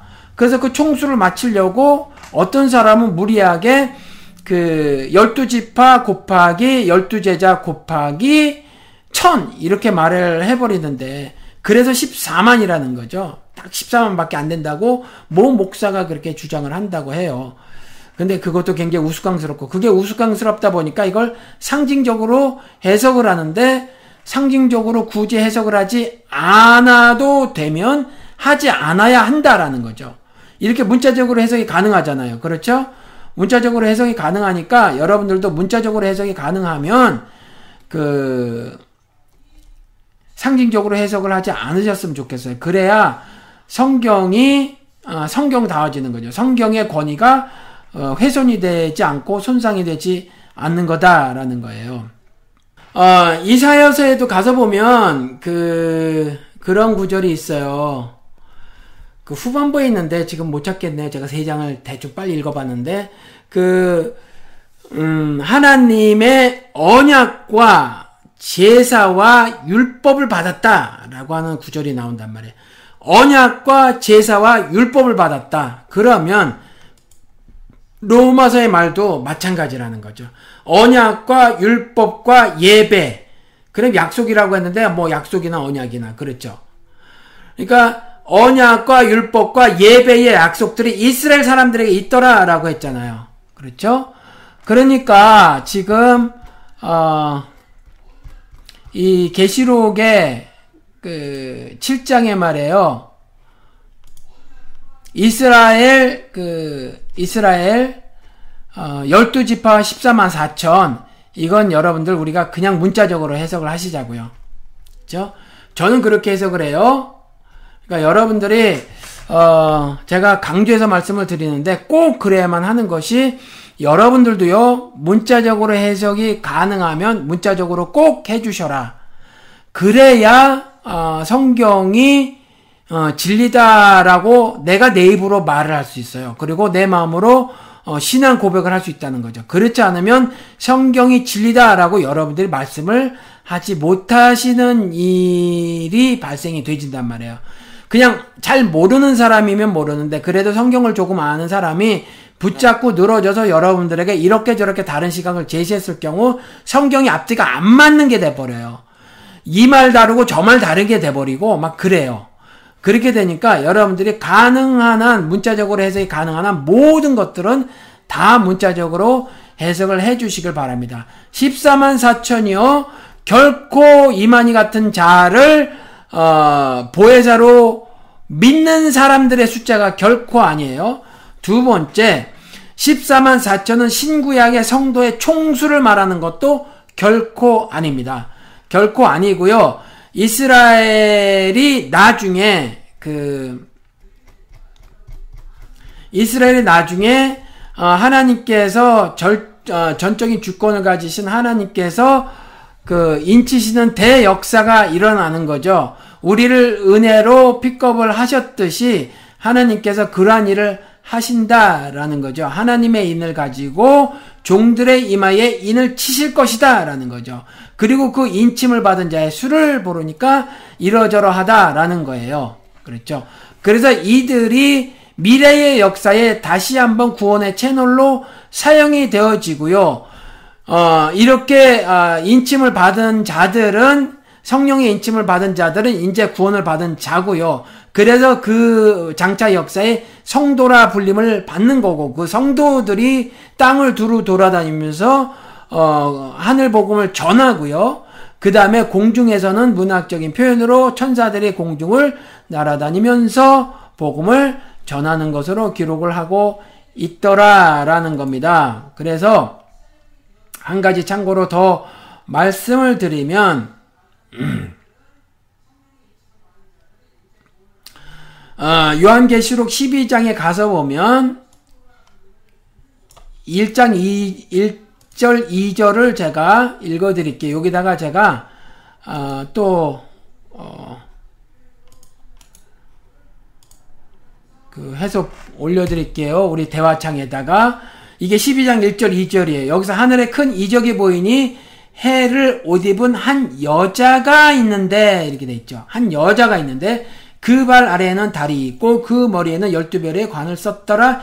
이 여자가 아이를 베어 해산하게 되매 아파서 애를 쓰며 부르짖더라.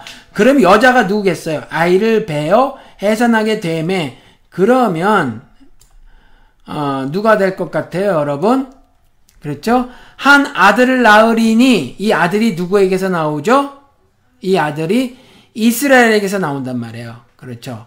그러니까 여기서 여자는 이스라엘이에요. 그런데 한국에서 대부분의 장로교회에서는 이 여자를 교회라고 해요. 교회. 이거 교회가 아니에요. 교회가 아니라 이스라엘이란 말이에요. 하늘에 큰 이적이 보이니 어, 해를 옷 입은 한 여자가 있는데 그 발에는 달이 있고 이랬을 때 이 여자는 이스라엘이다 라는 거예요. 음. 그리고 어 4절에 가서 보니까 용이 어, 3절부터 보자. 하늘에 또 다른 이적이 보이니 보라. 아, 요것도 찍어서 넣어드릴게요. 이것도 이것도 보면 하늘에 또 다른 이적이 보이니 보라 큰 붉은 용이 옛뱀이죠. 머리가 일곱이요. 우리 이거 지난주에 공부했단 말이에요. 뿔이 열이라. 그렇죠. 세상 임금들 말하는 거죠. 그 여러 머리 일곱 왕관이 있는데 이랬죠. 그렇죠. 그런 요것이 요것이 4절에 가서 보니까 이렇게 말을 하고 있어요. 4절에 가서 보니까 그 꼬리가 하늘의 별 3분의 1을 끌어다가 땅에 던지더라. 용이 해산하려는 여자 앞에서 그가 해산하면 그 아이를 삼키고자 하더니 이게 창세기에 나오죠. 창세기에 미리 예언을 하고 있는 거란 말이에요. 창세기에 어떻게 되죠? 여인의 후손이 머리를 깨 부술 거죠. 그리고 그 옛뱀은 그 여인의 후손의 발뒤꿈치를 상하게 할 거죠. 근데 여기서는 그 아이를 삼키고자 한다라고 문학적으로 표현을 했어요. 창세기에는 그 여인의 후손의 발뒤꿈치를 상하게 할 것이라고 문학적으로 표현을 해놓고 여기는 그 아이를 삼키고자 한다고 문학적으로 표현을 하고 있더라라는 거예요. 그러니까 여기서 여자 이 여자가 괴라고 말을 할 수 없겠죠. 여러분 분명히 보면 그렇죠. 이 여자가 이스라엘이라고 밖에는 해석을 할 수 없다라는 거죠. 그 뒤, 어, 밑에 절도 읽어드려 볼게요. 5절. 여자가 아들을 낳으니 이는 장자 철장으로 왕국을 다스릴 남자라 그 아이를 하나님 아까 그 보좌 앞으로 올려 가더라. 이거 성도라고 볼 수 없겠죠. 교회라고 볼 수 없겠죠. 교회의 아들이 아들이 그 보좌 앞으로 올라가더라. 장차 철장으로 왕국을 다스릴 남자 단수라? 그 아이 단수라? 이렇게 말할 수 없겠죠, 여러분. 그렇죠? 그러니까 여자가 아들을 낳으니 했을 때 여자가 이스라엘이 맞겠죠. 장차 철장으로 만국을 다스릴 남자라 이렇게 말을 해놓고 있잖아요. 철장은 어, 이 쇠막대기를 말을 하는 거잖아요. 그렇죠? 쇠막대기. 그렇죠? 그러면 이거는 여기에 또 미리 예언을 해놓고 있단 말이에요. 그렇죠?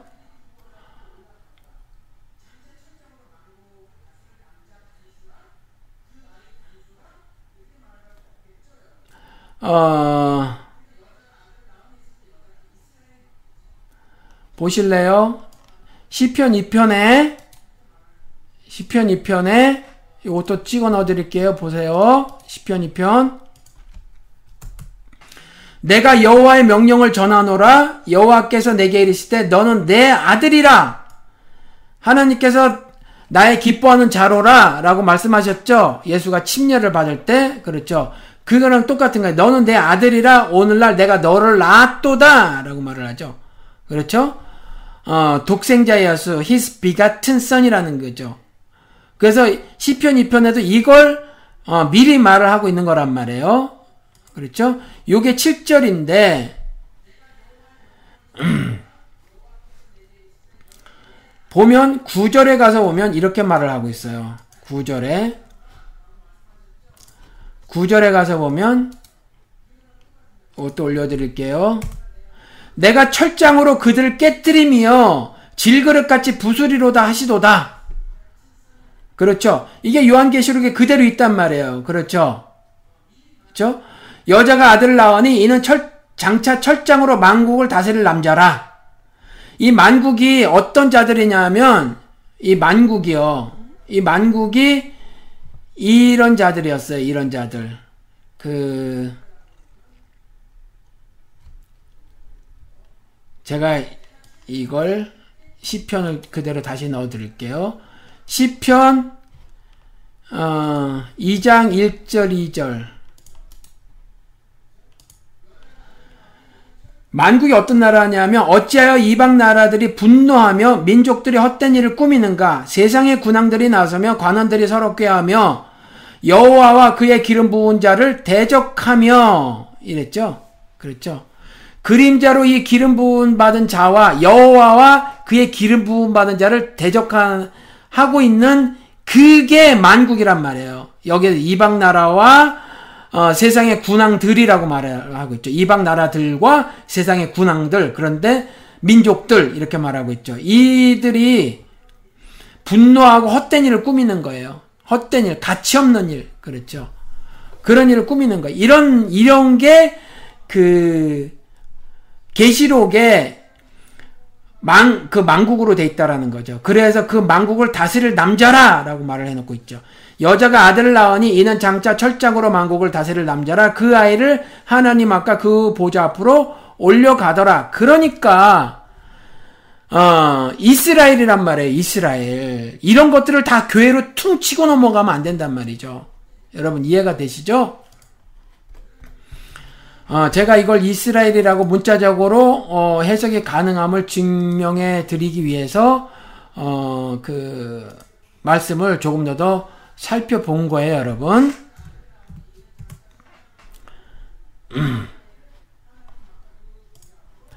요즘 말이야 이렇게 계속 요한계시록을 하면서 성경 공부식이 되니까 여러분들 좀 어떠신지 모르겠어요. 아 이게 그 아, 옛날에 비밀의 제는 영우 씨랑 어, 이렇게 막 침 튀겨가면서 이런 얘기도 하고 저런 얘기도 하는데 혼자 진행을 하다 보니까 아무래도 어, 이렇게 성경 공부를 흐를 때가 어, 적잖이 있네요. 그런데 사실은 시작할 때 의도는 지금 현재 돌아가는 시 이런 시절을 성경적으로 좀 이해를 해보려고 어, 그래서 요한계시록을 간단하게라도 좀 짚어보자 하는 의도에서 이렇게 어, 시작을 한 거예요. 그러니까 여러분들이 그걸 잘 이해를 하시고 장차 벌어질 일들은 이와 같은 일들이라는 거예요. 이제 재앙이 6장서부터 쭉 벌어지는 거예요. 그리고 조금 전에 제가 이제 12장도 읽어드렸지만 이와 같은 어마무시한 일들이 벌어지는 거죠. 그 용이 말이에요. 옛뱀이 등장해서 어, 그와 같은 어, 일들을 벌일 것임을 그렇게 말을 하고 어, 있다라는 거죠. 그런 어, 어, 감히 저지르지 못할 일을 이사에서에서도 하늘 그, 어, 그 높은 곳에, 저, 그 북극성이 있는 그 높은 곳에 보좌에, 보좌를 틀려고 하고 말이에요. 어, 그와 같아지리라 하고, 그 다음에 하늘에 올라서 요한이 그 4장 5종 프롤로그에 보면 뭐 그런 일도 벌어지고 말이에요. 아무튼, 어, 그런단 말이에요. 이와 같은 어마무시한 일이 벌어지니까 그 때 옛뱀이 발악을 하는 거란 말이에요. 발악을 하고 또 죄 지은 그 심판받을 세상을 하나님께서 어, 심판을 하시는데 여러 가지 방법을 총동원하셔서 어마무시한 심판을 하시더라. 어, 그런데 아직 마지막은 아닌 그런 때가 있어요. 이제 궁극적인 어, 최종적 심판이 벌어지고 어, 한단 말이에요. 지금 어, 벌어지는 일들이 그 장차 벌어질 일들의 어, 일들을 일들과 성격적으로 동의를 하단 말이에요. 그래서 그 말씀을 드리는 거예요. 그러면 오늘날 벌어지는 일, 대한민국에서 벌어지는 일, 그리고 세계가 돌아가는 걸 보고 우리는 어떤 어, 모습으로 살아야 할까? 그렇죠. 음, 정말 세상이 꾸며놓은 일에 나도 할수 없이 육신은 결박되어서 살아가지만 적어도 섞여서 살아가지만 우리는 그 결박을 좀 끊어내고 살아야 한다라는 거죠. 그리고 우리들의 후손들이 있잖아요. 우리들의 자녀들, 자녀를, 자녀들을 그 결박에 내어주면 안 된단 말이에요. 세상 임금의 노예에 살게 해서는 안 된단 말이에요, 여러분. 그렇죠? 어, 그 세상 임금은 노예 삼어서, 그렇죠?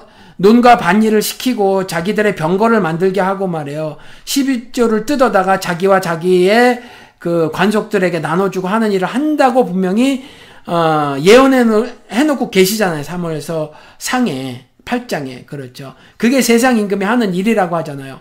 그 가운데서도 그럼에도 불구하고 어, 국세와 공세는 내는 것으로 이 세상 살이는 하라고 말씀을 로마서 13장을 통해서는 하고 계시고 그 정도 일, 일은 우리가 하고 살아가면서 그것이 여전히 그 동전을 갖고 와봐라 거기에 누구와 어, 누구의 어, 글이 쓰여 있더냐라고 하면서 가해사의 얼굴과 가해사의 글이 쓰여져 있나이다 하면 그건 그들에게 갖다 줘라라고 하면서 국세와 공세는 내 하는 것으로 어, 육신이 섞여져 사는 동안은 결박되져 사는 동안에는 그렇게 살아야 함을 말씀을 하고 계시고 그럼에도 불구하고 신앙의 절개는 지켜서 그렇다 하는 것은 그렇다 해야만 하고 아닌 것은 아니 아니라 하고 살아야만 하는 것을 말씀하고 계시다라는 거예요. 그렇게 살지 않을 경우 6장부터 벌어지는 모든 어, 심판적 재앙의 심판적 재앙을 당할 당사자가 될 것이며 어, 설사 죽임을 당하더라도 세상에서 당당하게 승리를 승리 선포를 하고 살아가면 두 중인의 그런 두 중인의 삶을 살아가면 하나님께서 반드시 하늘로 어 하늘로 올라가는 그와 같은 놀라운 역사를 어, 우리에게 우리 삶을 우리 삶 속에서 보여 주실 거라는 거죠. 우리를 고스란히 안아 올리실 거다라는 거죠. 여러분들이 이와 같은 소망을 살기를 소원해서 계시록을 한 겁니다. 여러분, 어, 다음 주에 한 주만 더 하고 이게 하나하나 강의를 하는 것이 아니니까 여러분들에게 어, 그 세상을 바로 신앙적으로 읽고 그 다음에 그 암울한 것 같아도 그 안에서 소망을 갖고 어, 살기를 소원을 해서 여러분들께 이 말씀을 전하는 거니까 다음 주에 한 번만 더 하고요. 어, 다음에 천국 얘기를 하도록 하겠습니다. 그러니까 그 한 주만 더 하고 계시록은 마치는 거로 하겠습니다. 오늘은 아, 여기서 마치겠습니다. 여러분 안녕히 계십시오. 아니 뭐 어, 다른 분들 안 계시죠? 마지막에 질문이 있으세요? 질문이 있으시면 질문을 받도록 하겠습니다. 어, 질문이 제가 한 10초, 20초 이렇게 어, 질문을 있으신가 살펴볼게요. 그래서 질문이 없으시면 그리고 방송을 마치도록 하겠습니다. 오늘은 들어오신 분이 많지 않으신가 봐요. 사케오님 뭐 하고 해서 몇 분 안 계신데 아, 아 질문이 없으신 거로 알고 방송을 여기서 마치도록 하겠습니다. 다음 주까지 안녕히 계십시오.